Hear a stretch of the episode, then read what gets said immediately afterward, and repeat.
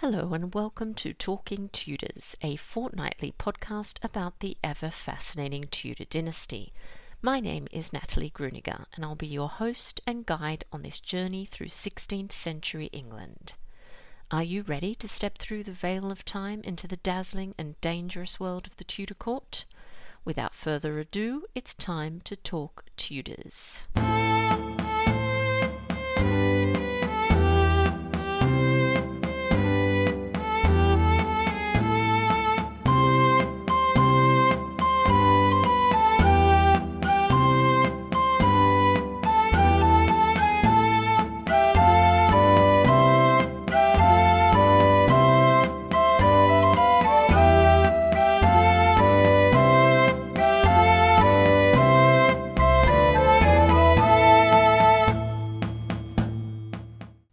Everyone. Welcome to the first episode of 2024. I'm your host, Natalie Grueninger. I hope you're all having a wonderful start to the new year.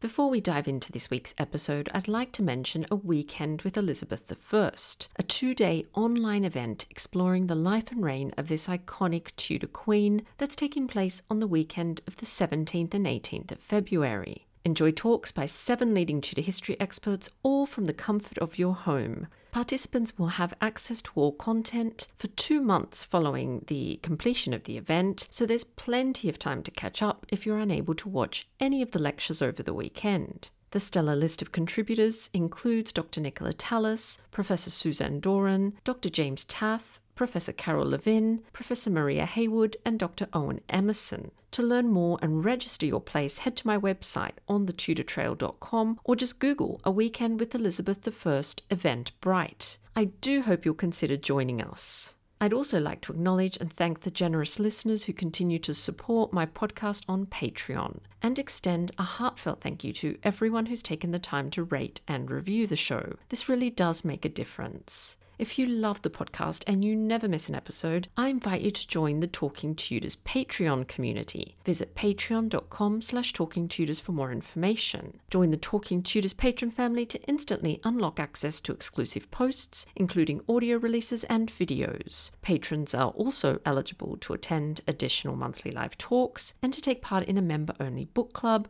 and enter patron-only monthly giveaways to name but a few of the perks.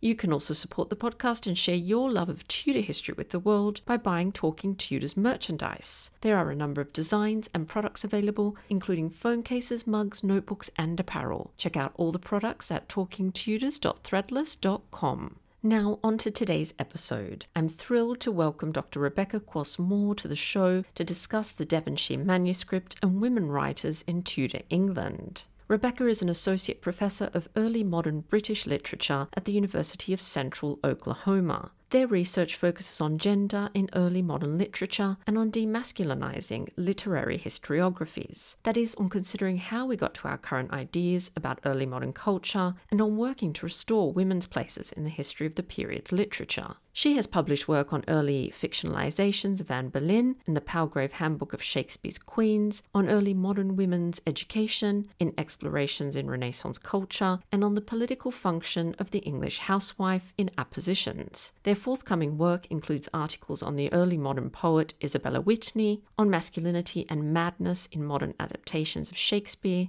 and on Perdita's restorative role in The Winter's Tale. Her monograph, Gender and Position Taking in Henrician Verse, Translation, Transcription and Tradition, is out now from Amsterdam University Press. Let's dive straight in.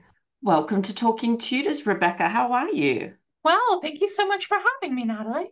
Yes, I've been so looking forward to our conversation. And perhaps we can just begin with you just introducing yourself to our listeners and just telling us a little bit about you and your background. Certainly, thank you. Um, so I am an associate professor of English at um, an institution called the University of Central Oklahoma. Oklahoma is quite a central state in the United States, and then we're very much at the center of that state. So I've been there for a little over five years now. Um, I completed my PhD at the University of Arkansas, which is next door geographically, in 2016. Um, and that dissertation project did focus on Tudor court literature. So that's really where I live with a focus on poetry there. but an intersecting interest definitely in early modern gender and sexuality. So I have work out on women's education in the early modern world, on the sort of figure of the English housewife and her importance. Um, I have a bit on Shakespeare and Fletcher's portrayal of Anne Boleyn and Henry Henrician historiography. And then also recently, um, I've been doing a bit more with Margaret Douglas, partly resulting from uh, work around my recent book, Gender and Position Taking in Henrician Verse Tradition, Translation, and Transcription. Wonderful. And we are actually here to speak a little bit about your latest book. So, do you want to, just for our listeners to get an idea of what they can expect in your book, tell us just a little bit about it? Yeah, absolutely. Always very happy to talk about the book. So, this is a case where uh, the literature has also really shaped my scholarly identity. So, like a lot of people, I think, um, my interest in the Tudor period really was maybe more historical at first. Um, I always joke that I fell in love with Anne Boleyn when I was about five years old, um, and it just never changed. I did also really like early modern literature, maybe more than the average sort of kid or teenager, but like a lot of kids or teenagers, that was really more Shakespeare. I do think, though, that it was kind of a combination of not like fearing that Shakespearean sort of language and then my interest in the Tudor court that led me to want to do early Tudor literature as I moved from undergrad to my graduate career. And that was where I encountered, it might have been Ray Siemens' work, it might have been Elizabeth Heale or Helen Baron, but someone talking about the Devonshire manuscript. And it answered this not quite question for me yet. But when you read the historical side, you read about these women writing, right? You, you know that they wrote poetry, that they were these accomplished, educated figures. And then when you go to the literature side, where is their writing? Um, it's it's not being assigned in your survey courses. Really, you're seeing more men writing about women than the actual women's writing.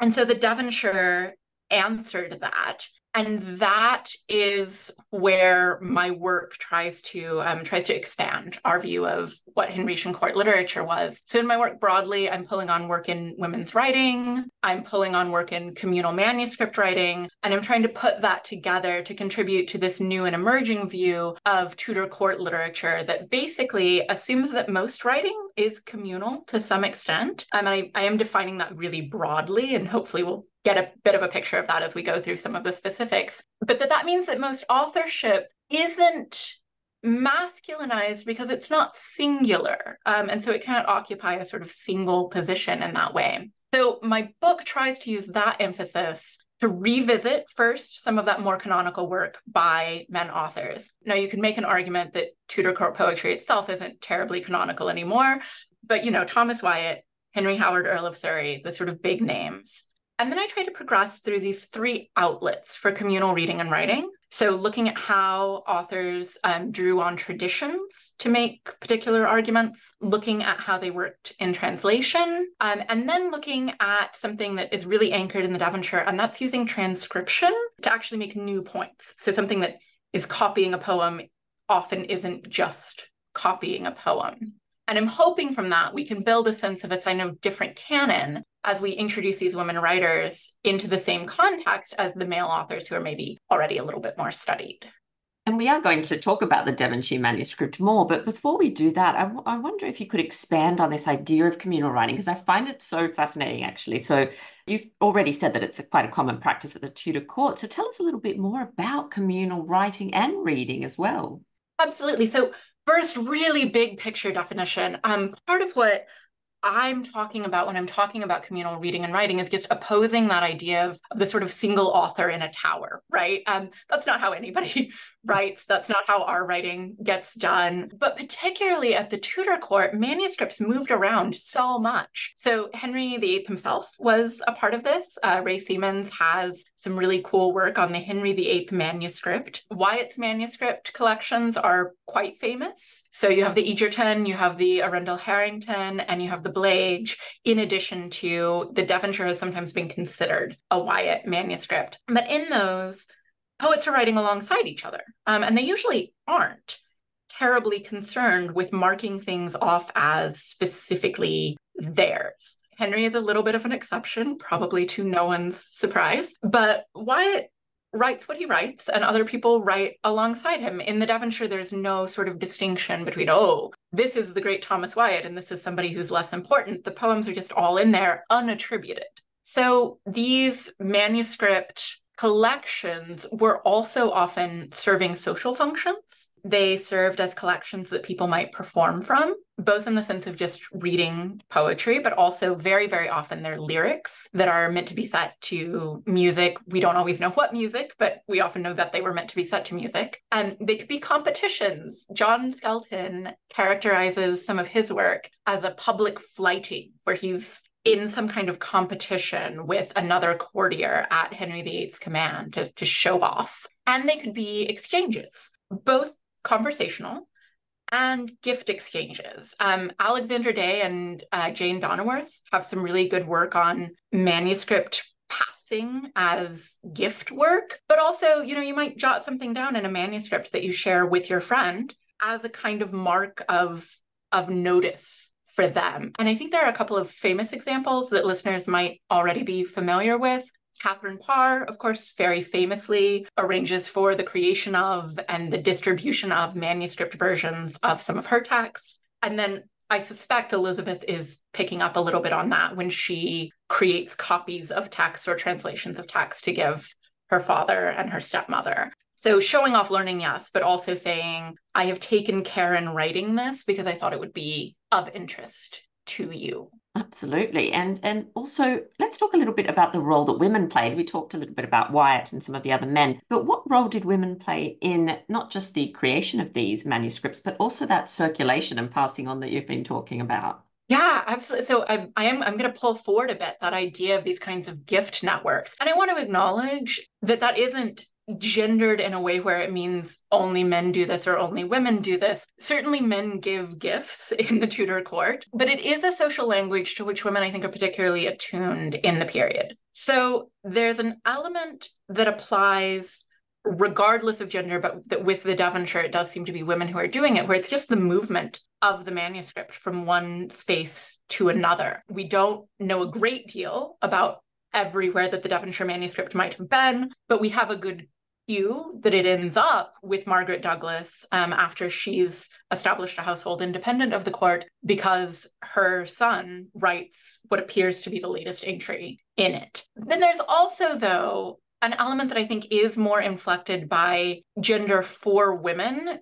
Partly because I think gender is taking on new inflections in the period, and I think Henry himself is is part of that. He's creating an atmosphere through his marriages um, and other decisions where the fact that you are a woman can destabilize your class position. And I think previous to this period, class position really really takes precedence in a lot of cases, not all the time. And certainly it's complicated by gender. But Henry has created an atmosphere where a queen is no longer, that's no longer a stable social position. So I think that means that women have to think about these gift networks and transmissions of critiques and things differently because they're increasingly needing that communal power rather than continuing to have access to the more traditional legal recourses and positions. And then that responsive element in the communal writing network partly becomes about building solidarity in this sort of more unstable position. So while there are parts of the Devonshire, particularly, that feel a little bit more co equal in how people are writing, I think, particularly by the time of Henry's death, we see women looking more specifically to other women for how do I write? What do I write? And then this is a little beyond not just what we want to talk about today, but frankly, what I study. But I just want to acknowledge the great work that is out there Another identity position that becomes particularly marked by transmission of communal writing is fringe religious positions or religious positions that are losing um, favor in, in official networks. Yeah, I have to say the theme of, of women's networks in particular has come up quite quite a lot recently in different kinds of episodes talking about different things. But I suppose the one takeaway that I've gotten from it is just how vital they were to women in this period, how important as well. And it's just interesting that they sort of keep popping up. So it's such a, a fascinating area of research, I think. I'd like to talk a little bit more now specifically about the Devonshire manuscript. So there may be people that have never heard of it. So would you mind just telling us a little bit more about what it actually is, what it contains, and who those main contributors actually were? Absolutely. Um, so the Devonshire is a verse um, miscellany from the 1530s and early 1540s, mostly. I mentioned a moment ago that Margaret Douglas's son does, does make a later entry, but most of it is 1530s, early 1540s. It's compiled by Henrician courtiers. The social edition, which is a very cool online resource that I may mention again later, it catalogs 194 items. I think you could get to quite a range on that number depending on what you want to count. So on a single page, we might have stanzas from three different poems. And then we might have annotations in the margins where people are either commenting on them or they are marking out some kind of relationship to people at court. Lots of scholarly argument on what those marks are supposed to indicate. In some cases we're quite confident it's not authorship. In other cases whether it could be authorship has caused a lot of argument. And then i actually even like the, the first page just had some sort of like little doodles. Um i shouldn't actually dismiss them as doodles because we all know how much they loved symbolism um, and put little messages into their images. But 194 items ish ranging from marks of a name to full poetic entries in most recent scholarship, you're going to see the women treated as the major contributors. And so that's Mary Fitzroy, who's Henry Howard, Earl of Surrey's sister, um, married quite briefly to Henry VIII's son, Henry Fitzroy. Mary Shelton, and then Margaret Douglas, Henry VIII's niece, um, and a very, very powerful person at court. And then with the connection to Douglas, the other person who we're very sure is a contributor is Thomas Howard. And so Margaret Douglas and Thomas Howard contracted a fairly disastrous marriage in 1536, right around, it was discovered right around the time of Anne Boleyn's execution. They were both sent to the Tower. Margaret Douglas was ultimately allowed to move to an abbey. She was released the following year, just before Thomas Howard died of an illness in the Tower. So I, I mention in the book that there's a lot of speculation that Henry VIII actually intended to forgive them, but he ran out of time. Circumstances did not allow. So it's hard to say exactly how the Devonshire started or what the earliest entry is. But a lot of its importance, I think, to us and to the courtiers at the Henrician court comes from these anchoring sections around that Douglas Howard affair or marriage. Um, there are also definitely lighthearted sections where there's a little bit more sort of courtly flirtation, but the Douglas Howard exchange is a key part of the manuscript, and some entries do feel really necessarily colored by their proximity to verses that are very clearly about about this affair. Yes, and we're going to talk more about their interactions in the manuscript because I think that's quite fascinating. But I just wanted to know, Rebecca, in terms of the actual physical manuscript. Is this something that people were adding sort of leaves to as they went, or how do, do you have information on that?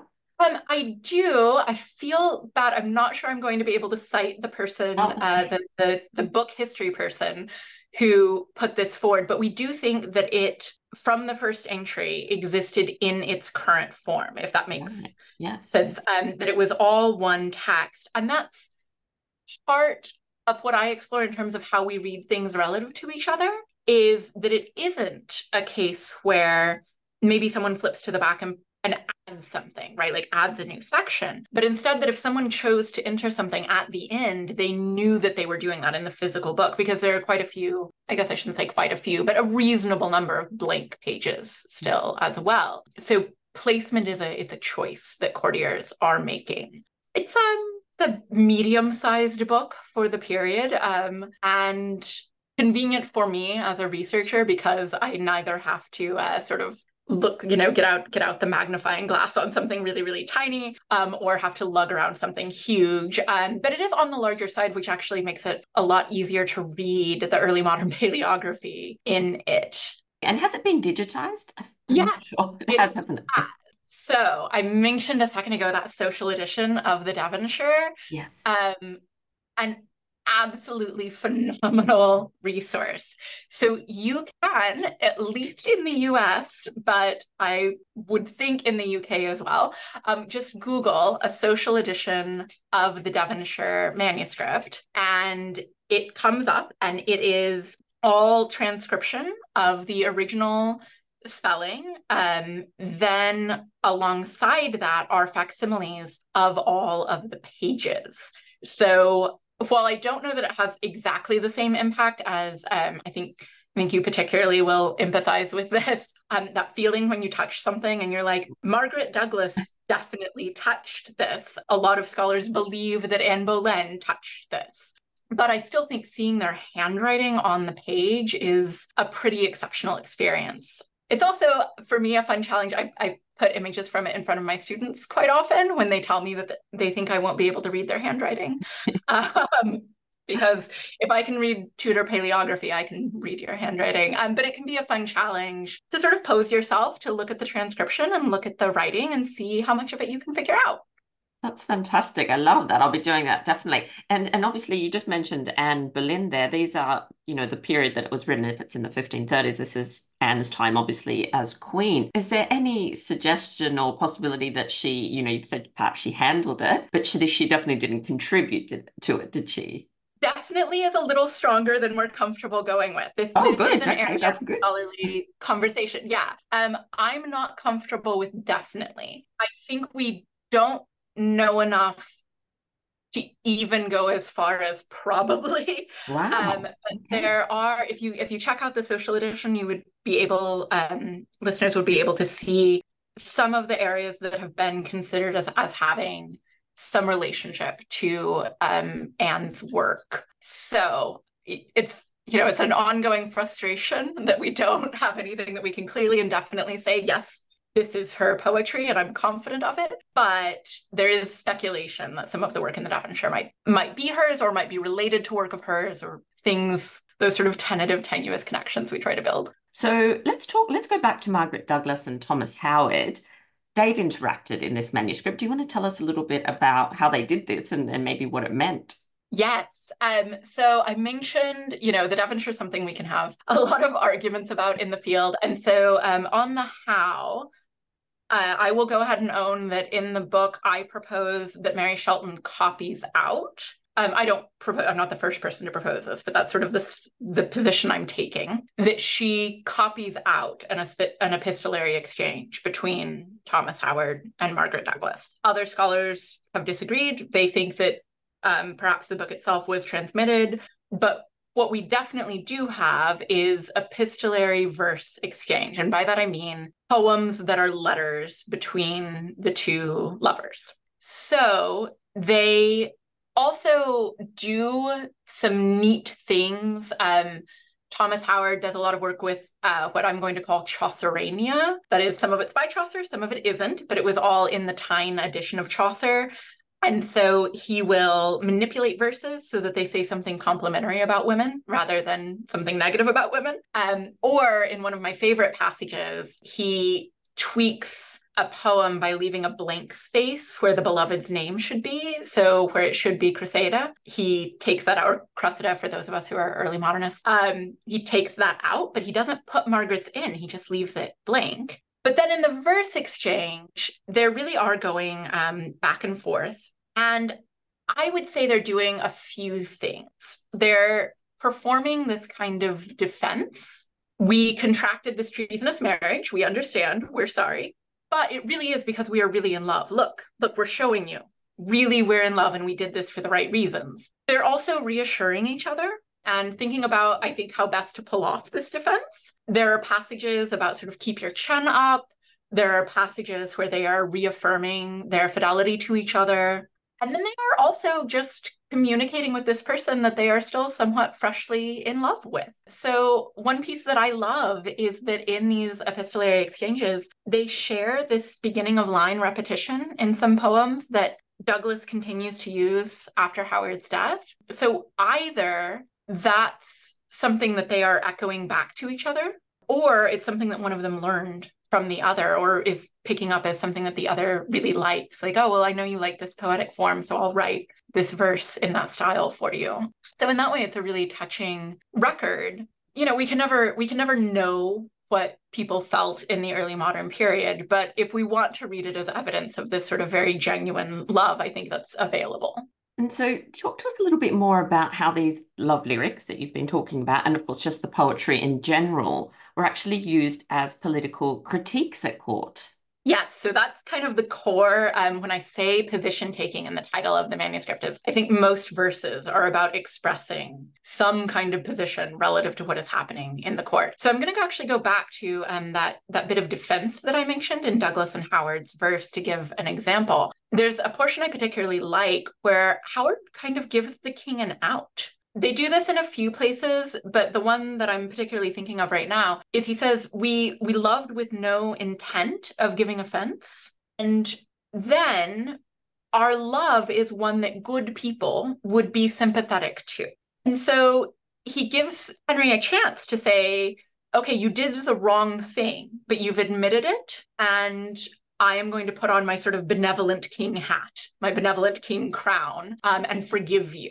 And that's something that we see other poets do as well. Um, Wyatt does this quite often in his poetry. And Elizabeth does this in some of her translation work as well. They'll give us a figure of, in their, in both of those cases, specifically a king who is making some kind of mistake, but they give Henry an option to get out of that characterization, a path that he could take to prove that he's not like that. And then on the far side of that, completely opposed to those sort of uh, opportunities for Henry to redeem himself, you have someone like Henry Howard, Earl of Surrey. Um, I don't know how many listeners will have read The Assyrian King in Peace with Foul Desire. But if you haven't, you absolutely should. It's very easy to find online. And that's um, The Assyrian King in Peace with Foul Desire. It is hard to imagine that anyone could have read this poem and not immediately thought that Henry Howard was writing about Henry VIII, particularly in a court that was used to using references to classical kings and biblical kings as a way of talking about the current king. And it is astonishing how absolutely suicidally angry and mean the poem is. Um, Howard must have felt very secure in his class position to have written a poem like this.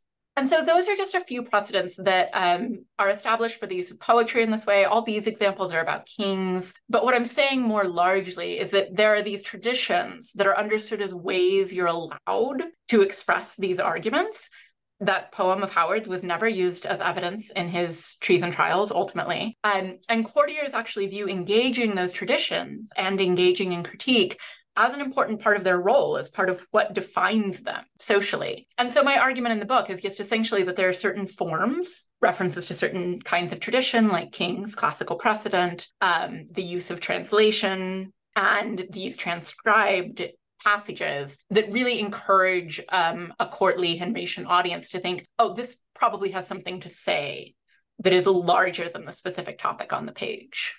Yeah, absolutely fascinating. And so, in terms of the role of, of women authors in this particular manuscript, how does it allow us to reconsider certain aspects of the men's writing?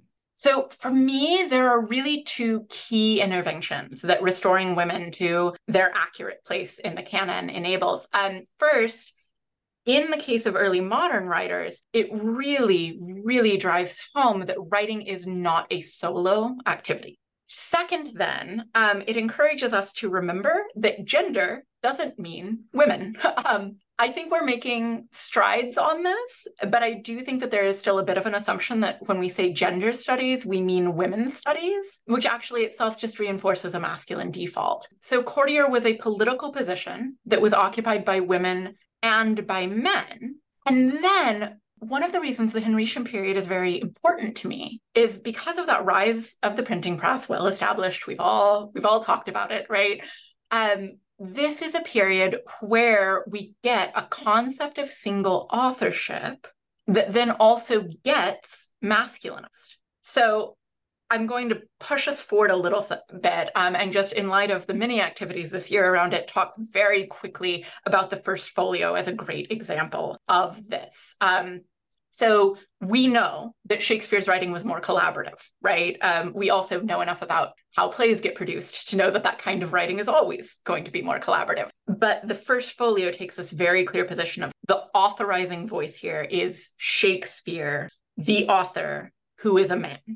That echoes back, though, to collections in the 16th century. So a lot of work that was in the Devonshire also ended up in Tottel's, which is a famous miscellany collection from the period. And Tottel's helped shape the canon for literary study. Really, quite recently, all of the Henrician poets in the Norton Anthology, which is among the most common used in the United States at universities, had also been named in Tottel's. So there was like a very direct link there. And the name part is important that he named these authors. In my field, we call it Tottel's, but the actual title of the collection is Songs and Sonnets of the Right Honorable Henry Howard, Earl of Surrey. The others, um, they get tacked on there, right? So Tottel is picking up on this authorizing name. The Thynne edition of Chaucer that I mentioned Howard is working from had done the same thing. Even though it does seem like at the time they seem to have known that not everything in that edition was Chaucer Chaucer, it was more in the style of or in the flavor of Chaucer. But that authorizing na- name then actually kind of erases the communal product. And so when we go back to the Devonshire manuscript or the other manuscript collections that Tottel has to be pulling from, or that Tottel is getting works taken from and then brought to him, we rediscover that communal product, which then means we have to challenge this view of our literary history as primarily one of single authored, male authored texts and certainly of the male as a sort of standard gender for a person moving and writing in the Henrician world, which then means that certain assumptions, like that men particularly chafed at service, and that's why they use feminizing language around it. Well, what if that poem is actually by a woman? Um, and her chafing there is at least as much about class as it is about particular gendered expectations. We just have to be so much more careful than we sometimes are about reading backward what are really sort of Victorian assumptions about gender that we've then taken on in the modern world too. Yeah, so much food for thought. My brain's just going into overdrive thinking of all the things. So we, you've talked about, of course, Mary Shelton, Margaret Douglas, Mary Fitzroy, but there were other women in this period who were who were also writing. Uh, for example, Catherine Parr, that probably lots of our listeners know and have heard of her writing. So you want to, do you want to tell us a little bit more about some of these other women that are producing work at, at, in this period? Absolutely. Um, so I am also going to mention a couple of scholars here in connection um, with Catherine Parr, because Micheline White and Janelle Mueller have both looked at Parr's other literary influences. White has fantastic work on Parr's collaboration with Henry. So, again, sort of thinking about if if Henry is comfortable mixing gender in literary production, then probably everyone else is going to be comfortable with it as well. Um, and then it's Janelle Mueller who uses a specific term, versicles, to refer to some of Parr's literary output. And I think that term is so perfect. But then it lets us also think about who else is she writing with, in addition to these religious figures who are often men the techniques that she's using are also common to verse production at court, where we definitely see that women are more involved. And so she's moving in both communities. And then Parr herself becomes such a sort of towering literary figure, right? Why, why wouldn't you want to be like the queen? That I think we definitely see young women at the Tudor court in those last few years, or in the Henrician court in those last few years, picking that up. Certainly not least her stepdaughters but also someone like Jane Lumley, who I also um, talk about in the book. She's doing Greek translation work by 13, which is remarkable. And she also stays a very active member of later Tudor literary circles. So, again, going back to that idea of networks, Parr's position as queen might in some ways isolate her, but her legacy then re enters these reading and writing networks so I think if I can pull Lumley back a bit, we can see her writing work as offering a really neat extinction of some of the ideas that we've discussed and that I'm that I'm interested in. First, Lumley definitely thinks she is allowed to write. So this idea that we encounter often of like, oh, women weren't allowed. Well, nobody told Lumley that. She's educated to do that you know, at, at the age of 13, the only way she had access to those things is through her father's express authorization. So we're challenging some certain expectations there um, about what gendered assumptions were in the period. Lumley's name, I think, is not as well known as a lot of the other figures that we've talked about. Um, I think that applies to Mary Shelton. Somewhat shockingly, I think sometimes that applies to Margaret Douglas, who couldn't have been a more prominent person at the time. But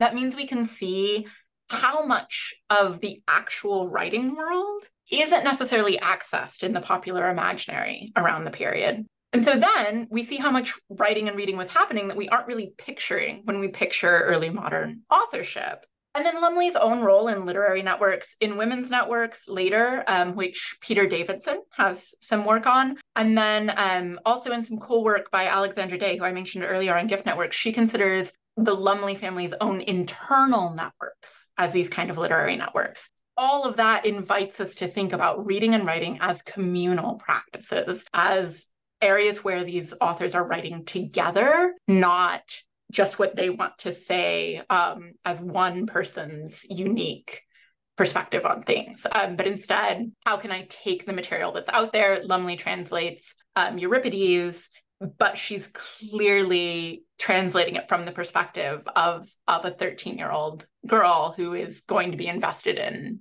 particular elements of the protagonist. So yeah, that's extraordinary. 13, my goodness. Um, so going back to the, the the Devonshire manuscript for a moment, I was just wondering if if you could tell us a little bit about how this incredible treasure has survived all the centuries for us to now be able to look at and study. Oh goodness, I, I feel like a bad book historian right now um, because I'm not going to be able to trace the oh, provenance no, no. the way that a that an archivist would.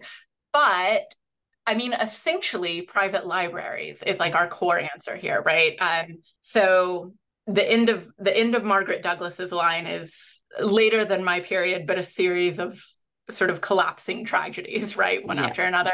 Sorry, I should provide a little bit of context there for listeners. Her son is the Lord Darnley, who marries Mary, Queen of Scots, and then is murdered, and then they try to cover it up by blowing him up. And then also, uh, when her other son dies, she actually tries to get the estates transferred to her daughter in law, um, but isn't successful in that legal claim. Now, ultimately, this bloodline ends up with James, and so hooray, a win.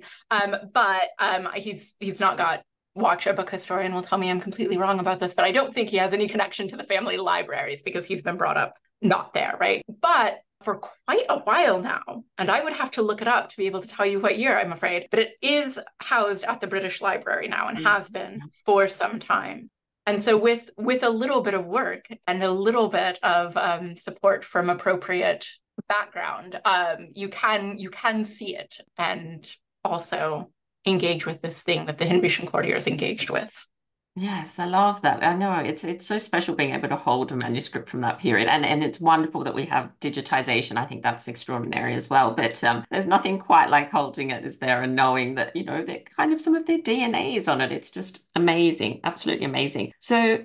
The, the very last thing that I wanted to ask you, Rebecca, is about our Tudor takeaway. So, this is something that I ask all my guests at the end of episodes a little something for our listeners to go off and explore, to you know something that perhaps will nurture their love of what you've been discussing so i know i've mentioned it twice already but um, it's absolutely got to be the social edition of the devonshire um, i just think that it is so so neat to have that completely free entirely online to have those facsimile images right alongside um, now if listeners try it out and find that they're finding the transcription from early modern english too challenging first my recommendation is always just read it out loud but from there, Elizabeth Heale does have a great modernized edition. And I think a great experience is to get Heale's modernized edition and read it alongside the transcription so that you can see some of what happens when we sort of stabilize it, but also so that those passages that you're struggling with, um, you're able to sort of look at and go, oh, okay, I actually, I actually do know that word. So I do think that the sort of real Tudor fans who are the people who are listening to talking tudors right are would appreciate both volumes alongside each other and then it's just so cool to have the opportunity to both read it in the modern and then deepen your understanding through this additional resource. The social edition also has a lot of great scholarly work in the footnotes. So I know it's easy to overlook footnotes, but I think a lot of the most interesting stuff is is really in in there alongside the poems.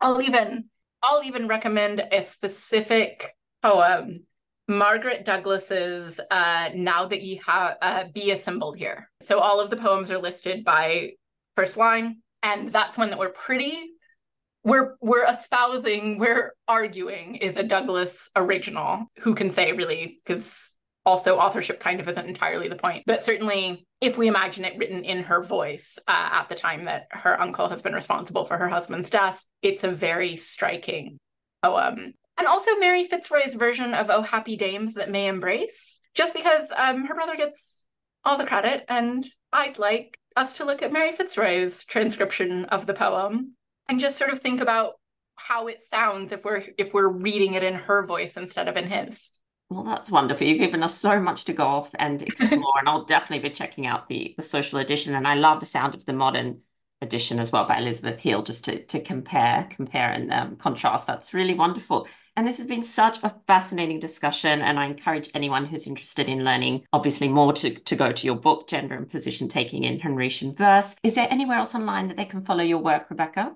I do have a website, um, and that is R M Q U O S S dash M O O R E dot com. Um, I am a, quite a teaching heavy institution, so I'll be candid that that only gets updated about once a year. Um, but on my next update, I am going to put up um, a link to this. Uh, as well as to, I, I recently gave a talk at a neighboring institution, just that sort of thing. So that is the best place to find me. I am also on various social media at RM Quosmore.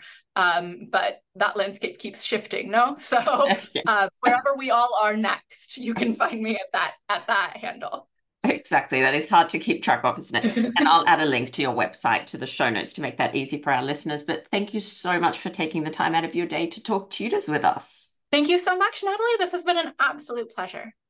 Well, that brings us to the end of this episode of Talking Tudors. Thank you so much for joining us. I absolutely love to hear from listeners, so if you have any comments or suggestions, or just want to say hi, please get in touch with me via my website, www.onthetudortrail.com, where you'll also find show notes for today's episode. If you've enjoyed the show, please share the podcast with friends and family, and don't forget to subscribe, rate, and review. I also invite you to join our Talking Tudors podcast group on Facebook, where you can interact with other Tudor history lovers and hear all the behind the scenes news. You'll also find me on Twitter. My handle is on the Tudor Trail and on Instagram as the most happy 78. It's time now for us to re-enter the modern world. As always, I look forward to talking Tudors with you again very soon.